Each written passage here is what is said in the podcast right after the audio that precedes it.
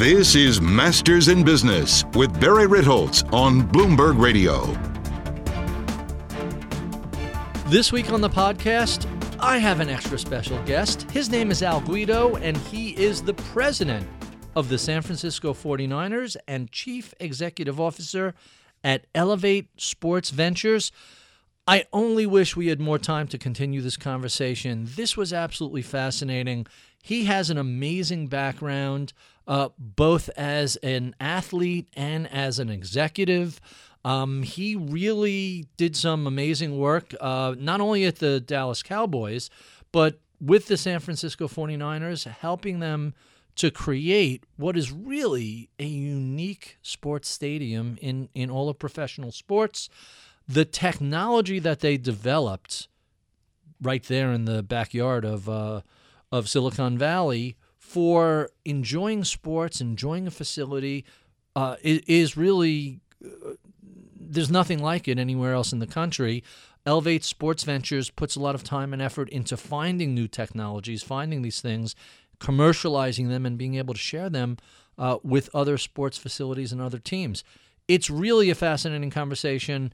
If you're remotely interested in sports, technology, venture capital, uh, you're going to find this to be really intriguing. So, with no further ado, my conversation with Al Guido.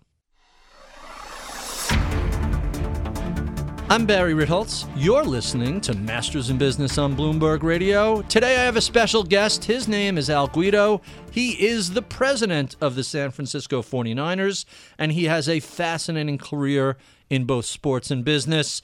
He was a wide receiver for the powerhouse College of New Jersey before joining Comcast Spectacor owned Philadelphia Flyers and 76ers. He moved to the Cowboys front office during the building of the AT&T Park.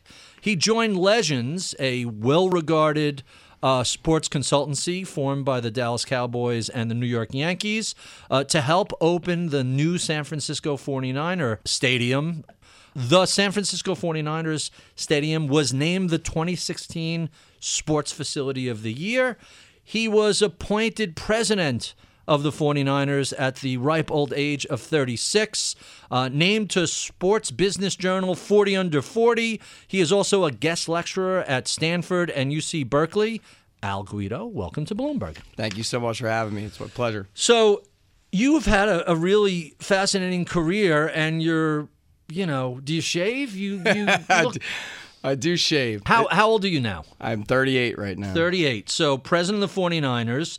Uh, we're going to talk about a few of the projects you're working on uh, that are really quite fascinating. But I have to begin with a really interesting story about you being accidentally blind copied on an email, and you said that was the email that changed your life. Tell us about that. No problem. I went down to interview with the Dallas Cowboys for job that was titled at the time sales manager. I was the vice president of sales for the Phoenix Coyotes. I wasn't sure what the job entitled. I got caught up in the title and the pay and not actually the project, which which was a mistake. Mm-hmm. I'm sure we've all been there. I didn't handle the interview real well. I was I answered the questions right, but you know, you have that sinking gut feeling when you No walk connection. out, right, where you're just like, you know what, I missed that one.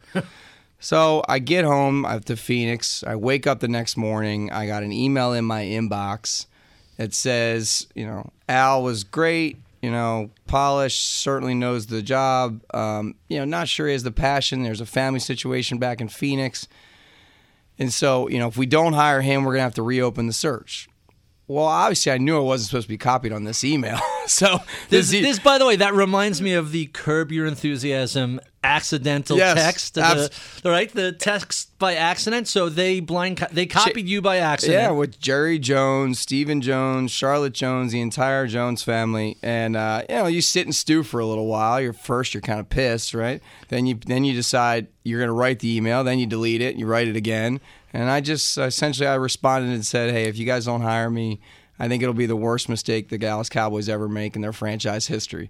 I and you call- also up were up front. Hey, I know I wasn't supposed to be copied on Yeah, this email, yeah, but I'm glad I, I was. I think it changed my life. I mean, if I wasn't, who knows? I would have done my follow up call. I would have sent my thank you cards, doing all that, you know, all the stuff mm. you do when you try to land a job. But for me, everyone says, "Hey, it took a lot of guts," and I just feel like I had no other choice. Right. And uh, and so when Ten minutes later, Jerry Jerry calls and says, you know, he says that that took a lot of guts. He didn't use those words, but he, that took a lot of guts. but I respect it and like it. You're hired, and Just like that. That's it. Wow. that was it. The accidental email on purpose. I- That's I, right. think this is a new NFL, uh, a new NFL strategy. It sounds like something uh, Belichick created. Here's what we're gonna do. Um, so, tell us about what the job was like at the Cowboys. What did you do for them? Uh, look, it was a game changer for me. I mean, we we went down there to open up a facility, you know, called Jerry World at the time, now AT and T Stadium. No one had ever thought about doing it the way that he was about to go embark, right? And, In and embark on doing it. the sunken- size, scale, the the building was being sunk down fifty feet. He Which, was- by the way, is an amazing architectural feature. Someone who's been to a lot of stadiums, you walk in, you're in the middle of the stadium. It's not like, oh my God, I got to walk up or down a thousand yards. You're like, it just feels, for a giant stadium, it feels so accessible. And then those immense screens. It's amazing. The screens were the largest in all of sports at the time. The trusses were the largest and heaviest in the world. I mean, it- Really? it, you could fit the Statue of Liberty inside of Cowboys Stadium. That's Standing how- up. Standing up. That's how crazy it was. Wow. And then on top of that, what we were doing on the sales and revenue side, just to give you a context, personal seat licenses in the NFL have been around for a long time. There's probably 20 teams now that have them. The largest PSL campaign in NFL history was the Carolina Panthers. They did, they raised about 150 million. Wow. With the Dallas Cowboys, we did over 600 million. Giant. And so it just changed sports forever. And and we did that and had a ton of success. From there, we launched Legends. Uh, once Legends launched, is the Yankees and the Cowboys, right. basically the two most successful franchises in each of their respective sports. You got it. Uh, Randy Levine and Stephen Jones and Jerry Jones and came together and the Steinbrenner family. They wanted to do Legends as a food and beverage company. You Mm-hmm. know, so they formed this entity, and Goldman Sachs was the third party. They formed this entity around food and beverage. That was the only vertical that they were interested in. Then they decided, you know what, we can get into the sales industry. We, we said, hey, we can do this sales consulting stuff. Sure. Because everybody keeps wanting to know how we did this down at Cowboy Stadium. So let's stop. Pass and we'll tell right. you. So instead, you know, instead of giving away free advice. So we created Legends. The 49ers were our first client. So I moved out to the Bay Area in late 2009. I was on the ground in 2010 as a Legends employee. Stayed there till 2014 as a Legends employee, and then the York family um, brought me on board uh, full time to run the team in roughly yeah roughly 2014, right before we opened. in that's the new New Levi Stadium. in San Francisco. Yeah, New Levi Stadium because You come on as chief operating officer. I come on as chief operating officer, run obviously all the business verticals for both the team and the stadium itself. What happened is when Jerry decided to do the PSL campaign the way he did, it changed sports financing in the NFL forever. Right? If you if you just go thirty thousand foot for a second, most sports stadiums built in the late 90s or early 2000s were some form of private and public partnerships, Right. right? Tax revenues were going into these. Which has always been a contentious debate. Correct. Very contentious. And there's really, honestly, there's not a lot of appetite anymore in the world today for taxpayers to pay for billion dollar stadiums. Right, you're a billionaire. You own a team that's worth t- three or four billion. Build your own stadium. Right, because the economics, be- Mm-hmm. and honestly, the economics have changed. Right, if you you know if you go back to the late '90s and the stadium boom, where the Ravens came on board, the Steelers came on board, the Eagles built a new one. They're all they were all roughly three four hundred million. Right. right, very different from a Now it's a financial lot perspective. more. Now you're talking a billion two when we were in Dallas, a billion four in San Francisco, four and a half to five billion in LA. I mean, the risk portfolio on these projects is dramatically increased, and so what wound up happening is how how you finance those projects changed, and and that's why. Look, we have the 49ers business. I'm also the CEO of Elevate Sports Ventures, which is a sports consulting firm that's literally built to handle this space because the game has changed relative to how sports franchises view their brand and how they monetize it. So you play ball in college. You uh, you operate as a business person in the industry. You grew up a fan. How do you reconcile those three different roles? Do they ever get confusing in your head? Well, every time I walk into a venue now, it's a little different than when I was a kid. Right? When I was a kid, I was looking for wherever the popcorn was and the and the soda that my dad would buy me. Later in life, good beer, Right. uh, and a hot dog. Now I probably walk into a venue, I look at the signage, I look at the concession areas, I look at the uh, arena operations, all the content. So it's changed, but I still got that fandom in me. There's no doubt. That's why I love sports, right? Because it's it's the one place where you can sort of get away from your day-to-day life. The emotion and the passion that people have around their sports teams. I still have that day to day. I just probably look at venues a little differently. So let's talk about venues. You work with the 49ers to build Levi Stadium. These big projects are notorious for being late and over budget. This comes in on time and, and practically under budget. How did how did you manage to accomplish this? Unbelievable visionary in Jed York got out in front of the stadium design. We we had a building that was 99% designed probably 2 years before we even put a shovel in the ground, mm-hmm. which was great for us.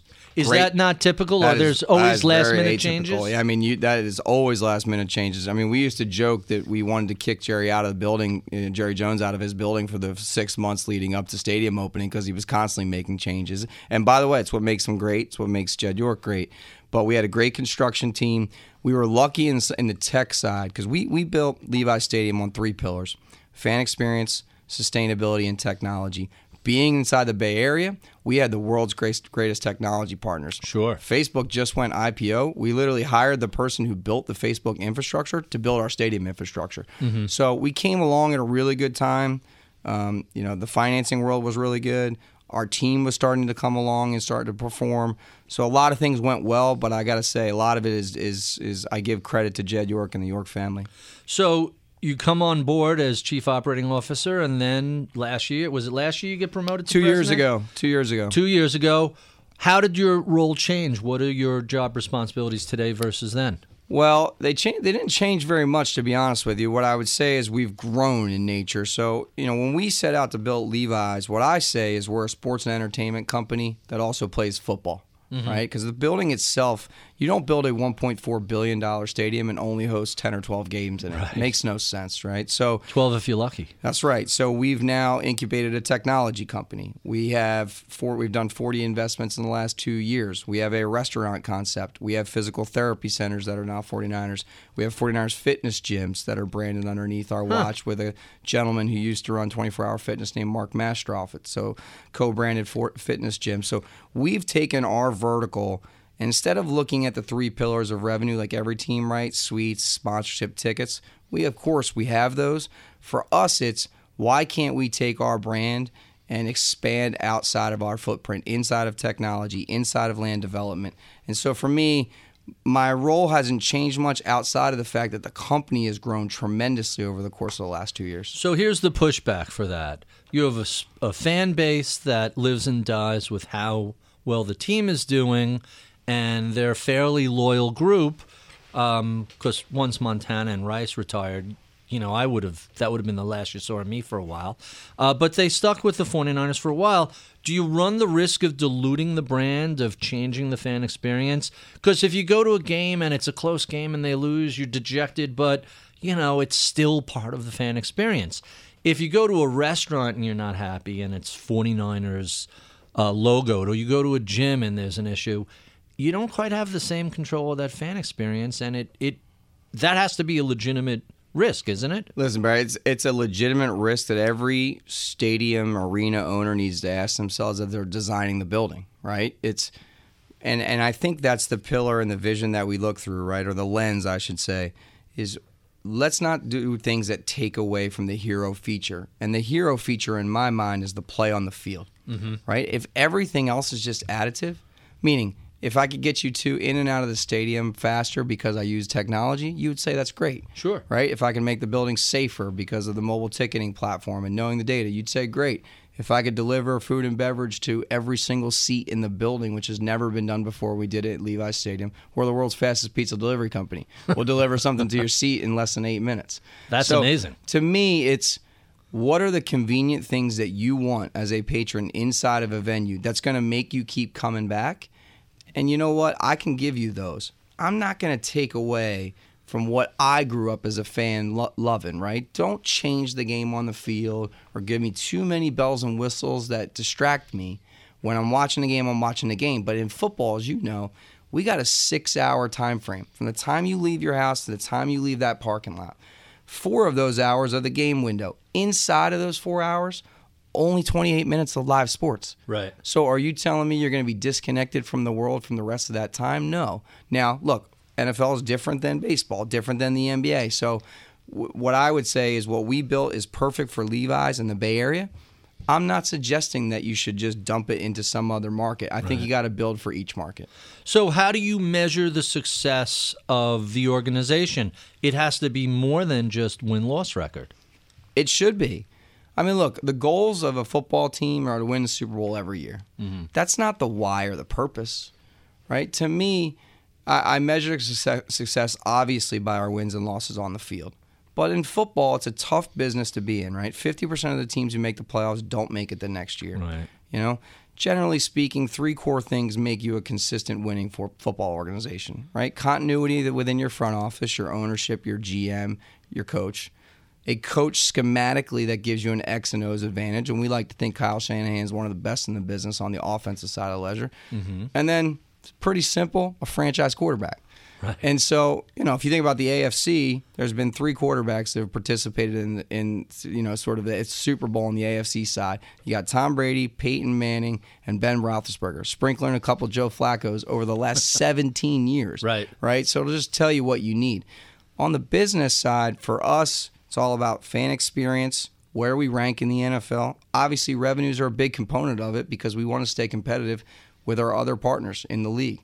And we've gone from a bottom tier revenue team in the NFL when we were at Candlestick Park, which is hard to believe, the five time Super Bowl champions being at the bottom of the NFL in revenue, to now being a top revenue team with a massive global footprint that's arguably second or third in the line of the NFL based off where you are. There has been so much news about sports over the past few weeks.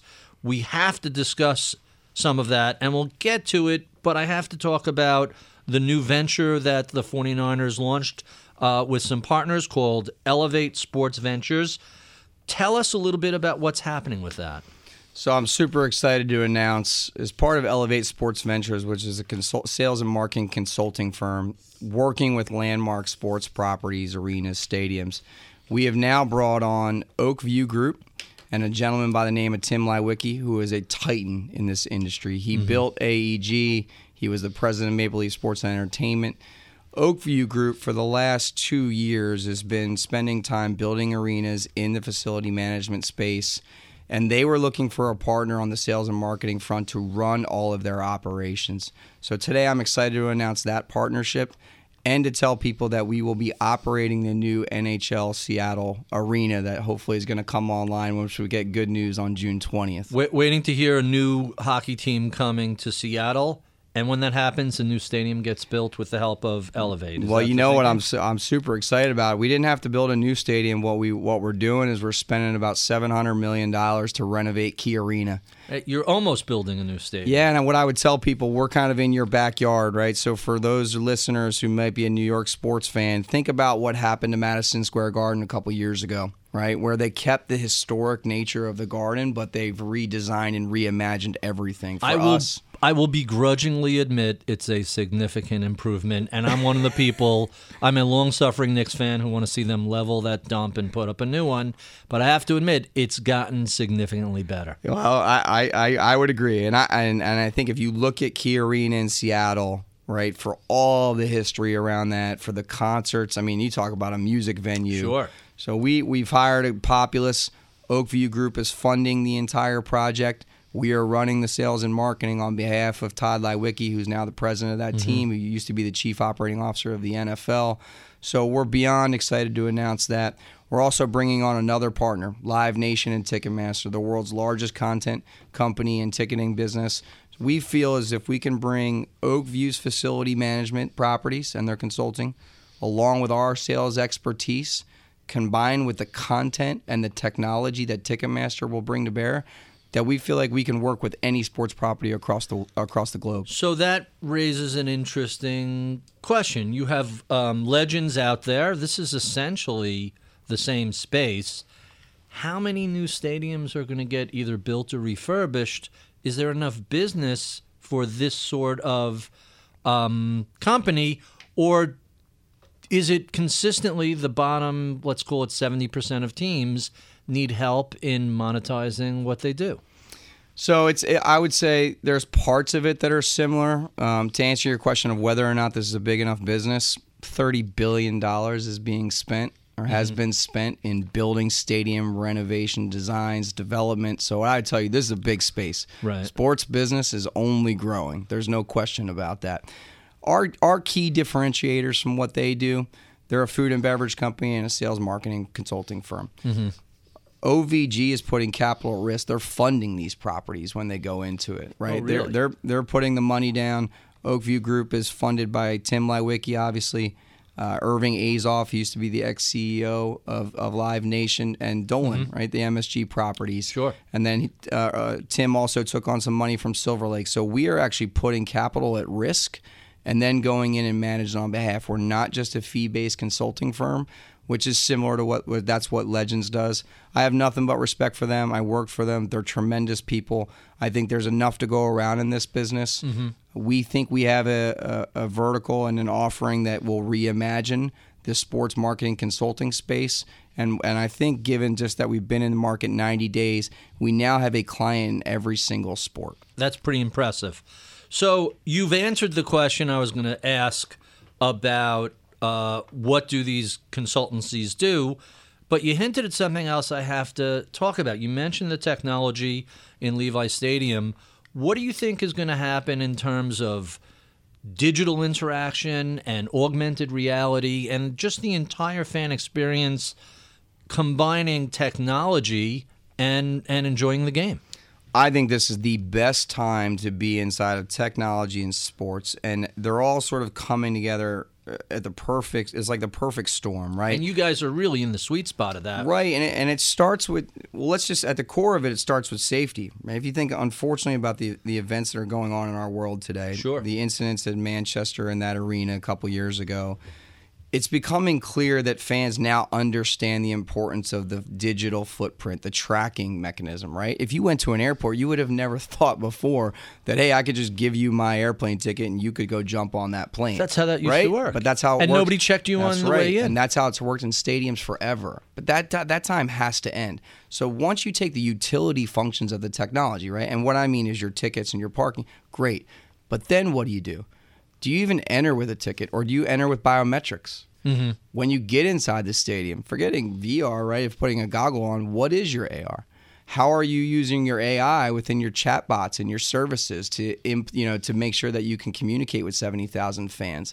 So to me, this is part of the why we created the venture arm and invested in all these technology companies because the game is changing. You, we've talked. We, well, I'm sure we'll talk about gambling. How does that work in venue? How do the how does the mobile footprint right? How do you, how do you where do each venue? You know, how do you interact with fans given where technology and content is today?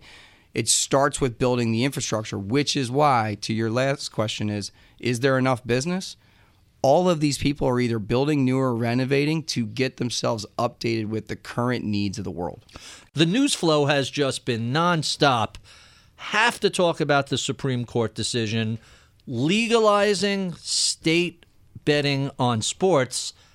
If I'm the NFL, I have to be salivating thinking this is an enormous revenue opportunity. I think they're twofold. Everybody understands the revenue opportunity. The concern is the integrity of your game, right? And and so what I think the NFL, when I know the NFL has stated in Roger Goodell is, look, we're going to follow this. The most important thing is the integrity of our game. We would like this to come down at a federal, um, for for the federal government to take a perspective on this and not necessarily go state by state. Well, I think it's that that ship has sailed given the Supreme Court decision. Uh, It, it may you know, Unless there's congressional legislation. Correct, and it sounds like there's going to be. Either way, your point is well taken. Uh, look, I think it's here. It's coming. Um, it's already coming. And the question becomes, you know, Adam Silver's already out there saying he wants one percent of all wagers placed on the NBA. Look, That's, I don't. that's some nice cash flow. Yeah, exactly. I don't know if that's exactly what's going to happen, but there's no question our IP is valuable in the mm-hmm. NFL. I am a firm believer that gambling and fantasy sports grows our fan base long term. I, I don't think anybody would argue that what fantasy football has done for the NFL. makes people tune in on the broadcast, makes people, you know, follow each individual player. So to me, I view this as an unbelievable positive. Now the next question is how do you roll it out, right? Do you go to the English Premier League route where you literally have cash boxes in every single stadium and arena? And they're making bets intra game. Yeah. Will they make the penalty kick? What Correct. will they? Who scores first? It really is an amazing. uh, Yeah, and if you think about football, right? Football outside of horse racing is probably the easiest sport because can you imagine the amount of prop bets, the downtimes, the every quarters, the kickoffs, the the you know the coin flip, right? Right. Other sports generally probably that happen a little bit more faster paced don't have as many of those. So, look, trust me, as a person that operates, I got a couple hats, but you know the San Francisco 49ers business of course I'm interested and I am tuned in to what is about to happen. On the integrity side of the sport, there's no question that you have to think about it, right? Match fixing has happened in the world. Sure. And so, you know, you have you have to at least understand how this is going to be regulated within your sport and outside of your sport. Um, but I look, I, I view it as it's happening, it's coming. We need to get ready for it. I think long term it's going to be a positive. So that's my take. Let, let me put on my market guy hat and address integrity. So, the way you make money fixing sports is having a long shot unexpectedly win and being on the right side of that. Now, in Europe, where they've had sports gambling for a while, when an unseeded player in tennis beats the number six player and, and it's a pretty big purse, that immediately generates an investigation. So, and it, it the same thing happens in in the market. If there's an unexpected takeover of a company and there was some gee why was all this stock option activity three days before this takeover? It's a red flag. You can actually use gambling as a way to there's a temptation from nefarious people to abuse it but the market can allow you to actually operate to maintain integrity of the game Yeah, I, I think you can, and but the examples you brought up are scary. You know, think about this, right? A football game might be harder, given that you know one-on-one matches. It's a fairly easier thing to do. But look at the Tim Donaghy situation, right? Mm-hmm. In the NBA, yeah, it, it doesn't have to be a player. It, it could be a referee. It could be a replay. Like, you know, so you know, my thing is, you never want that in your sport because I do think that that would ruin, you know, ruin people's sure. perceptions of whether or not it's a fair game. So you mentioned replay. Let's talk a little bit about a basic football question. What the hell is a catch? I remember when I was a kid, you caught the ball, you maintained control, you hit the ground, and you still had control. It was a catch. That seems to have gone away. Like I'm with you. I we we finally changed this rule this year. We were all frustrated by this rule inside the league. I mean, I you'd sit in the ga- I'd sit in games whether in our venue or other venues, and you just like what you said. I mean, when I grew up, right, I knew exactly what I thought a catch was. You have control of the ball. Well, Yeah. That's it. If it squirted out when he hit the ground, it's not. yeah, the whole like football move, not foot. What is a football move? And uh, I think we've gotten to the point right now.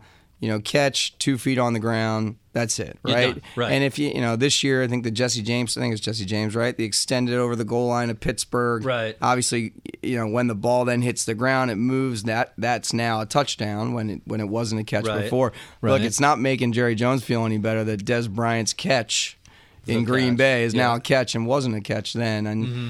I look, I it's it's it's easy for everybody in the audience today. This is where I think technology is both good and bad, right? When you and I were growing up, HD wasn't there. You couldn't slow mo these things down. Right. It's a difficult sport. Every sport's a difficult sport to ref. But even you know, even when you slow it down millisecond by millisecond, you actually create this fake Right. thing. You have to look at it. All right, so here it is in real time, and here it is slowed down a little bit. But you get a distorted viewpoint with these super duper slow mos and ultra HD. That's not the real world. You might as well be looking at you know nanoparticles at that point. Yeah, you're sort of paralyzed by all the replays Right. and the analysis and everything else. And I think you're right. You, you can push it too far, right? You have all this technology, which then allows you to do all these things and slow it down, but then it's paralysis by analysis. So you Yep. get to a point where, holy smokes, it's still just a game. Can't we just Can't we just referee? It? Did he make the it? catch or not? It That's- should really not be. There shouldn't be lawyers involved. Yeah, so I, I think we're I think finally we're simplifying it this year, this coming year, the new rule will be intact. I hope that it reduces the amount of discussion because you just don't want that, right? You want the discussion to be X and O's. Should have a co- should a coach went for it on fourth down, punted, gone for two. That's what you want when you're walking out as a fan, right? When I look, when I walked out of games with my father, my mother, I, the whole debate was: should we have done this? Should we have done that? It wasn't. Should, was this a catch or not? Right? Right. It wasn't taking the. I never really even thought about the referees at that time, unless they threw a flag on holding or pass interference, right? The subjective calls, but Right. You know, for the most part, you want people leaving talking about the game, not the referees. So let's talk about and and we caveated this before, but I'll repeat it. Al is not speaking on behalf of the NFL. This is his opinion, so he is not making broad declarations uh, on behalf of the league. But as long as I have you here, let me ask you about celebrations in the end zone. Okay, I have always thought that that penalty was sort of weird. You have this unsportsmanlike conduct. If someone's being a jerk and taunting somebody, you could throw a flag at them. But somebody has an amazing play and they in a big game and they score, why not let them celebrate, dance a little bit? What's the problem with that? To me, there's there should be no problem with it, and and thankfully the NFL last year allowed back in the touchdown celebrations. Because look, whether it's funny or not, I mean, people called us the no fun league, and I think you can become that a little bit. And I, to me, I, I think it removes that connection from a fan to a player to a Yes. team. And and if you look this year, and obviously the Super Bowl champion Philadelphia Eagles, not only were they known as a really good team, they were probably known as the team that was most you know together because their celebrations, their touchdown celebrations, their interceptions, they were doing dances out on the field. Mm-hmm. And I, you know, I go back to our history at the 49ers, whether it's the Deion Sanders dance, the Merton Hanks chicken, like at some level, you remember those moments because of them, right? And the Ickey fan- Wood fans shuffle. Fans love that. Fans love it. Fans, what I, what I tell people is, and you're seeing it now how it plays out in content, right? Everybody watches the games, but the content that gets the most engagement is when you get behind the mask, right? Or underneath the hood, and you learn about these people Right. as as as as human beings. I mean, look at Tom versus Time, right, on the Facebook. You know, how many times do people get a, a, an in-depth look at how Tom Brady lives his life?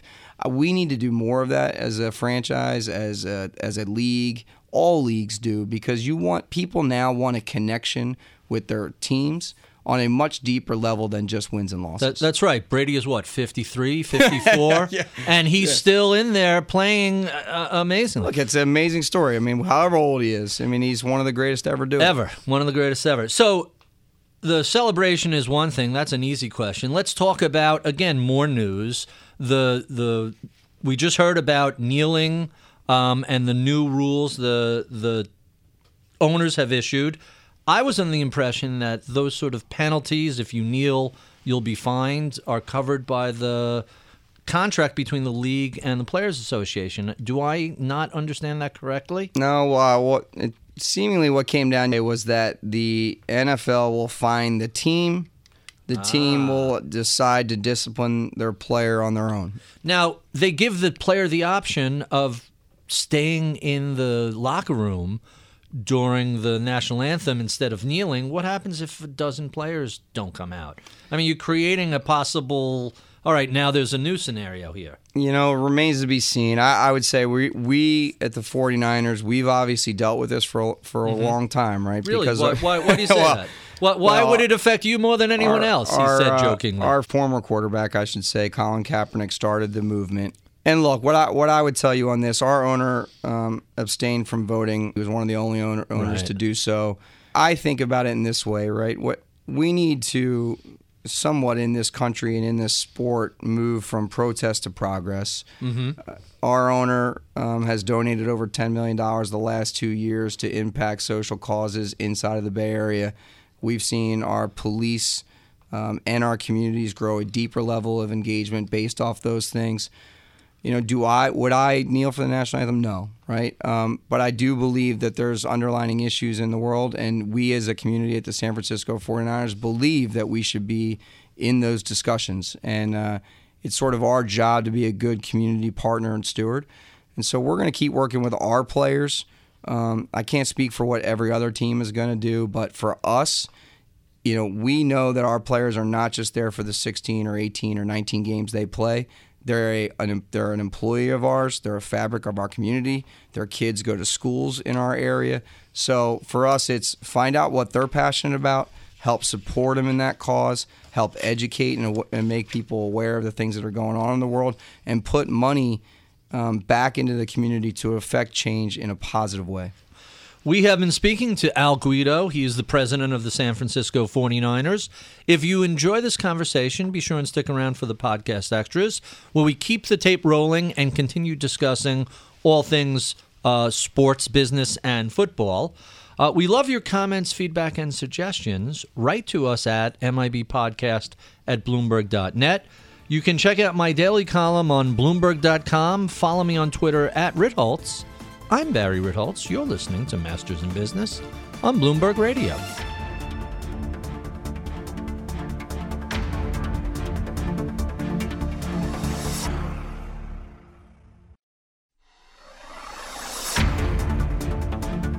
Welcome to the podcast. Al, thank you for doing this. I, I wish we had more time. I know you have a busy schedule this week.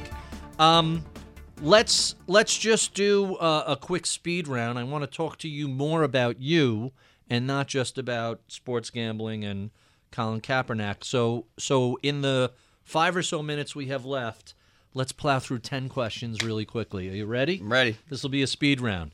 Most important thing people don't know about your background or about you.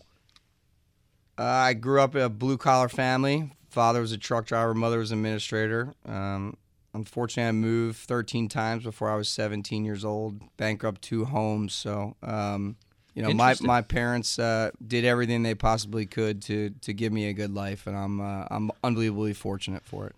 Tell us about your early mentors. My father, from a work ethic perspective, um, you know, my mother from a loving perspective. In the business world, you know, I say I have three. Jim Van Stone taught me this business at the Philadelphia Flyers and 76ers. Chad Estes uh, with the Dallas Cowboys taught me how to be a leader and build great culture. And Jed York taught me how to be a visionary and an entrepreneur and think outside the box. What players, business people, sports figures influenced your approach to thinking about the business? Wow, players, sports figures, um, or business people. Business people. I'll, I'll say a, a, partner of ours who I've come to really love. Uh, the CEO of SAP, Bill McDermott, has become a great friend. I love his sort of corner store deli to the corner office, mm-hmm. the way that he runs his organization uh, from a culture management leadership perspective. It's good to know at that big of a company the little things still matter most. Um, and SAP, what, the giant, the giant SAP, software company. Yeah, because I just think that he, at his core, it's all about leadership, vision, why, purpose. Uh, to me, by far and away, he's one of he's been one of my favorites. Hmm, that that's interesting. Tell us about some of your favorite books. What what do you read? What do you find interesting? Sports, non-sports, fiction, non-fiction, whatever. I'm a big, obviously, business book reader, but I'll tell you, my passion is in the uh, Simon Sinek is a tremendous friend, executive coach. His Start with Why book for me sort of changed it all. Mm-hmm. Um, you know, and then and then Leaders Eat Last was a tremendous opportunity to learn from the military. I think to take military practices and put them in business world. Uh, so he's been an unbelievable mentor. Hmm. Both both really interesting names. What do you find most exciting about what's going on in the world of sports business today? I think that sports business teams, brands, leagues are branching out into other areas is the most is is to me, you know, you got the NBA doing esports, you got the NFL looking into development properties overseas.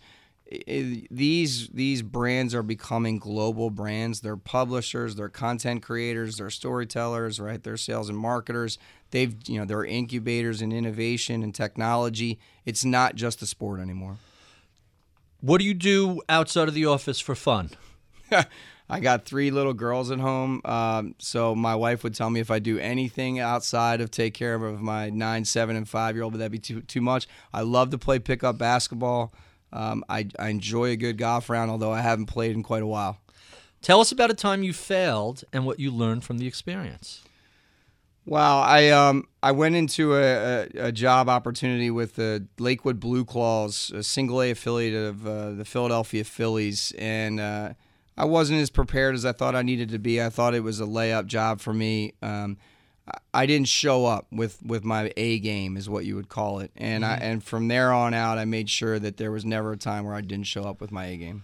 Recent college graduate comes up to you and says, "I'm interested in a career in uh, in the business of sports." What sort of advice would you give them? Grit and perseverance. It's not an easy world to get into, but once you get into it, man, work your tail off because it, it is the best, in my opinion, it's the best job vertical you could be in. And the other thing I would say is be a sponge. Learn inside and out how these businesses operate. It is not as simple as a movie theater. Don't just focus on the ticket someone buys. Focus on how the uh, the don't focus on the end result. Focus on how the how the how how they got there.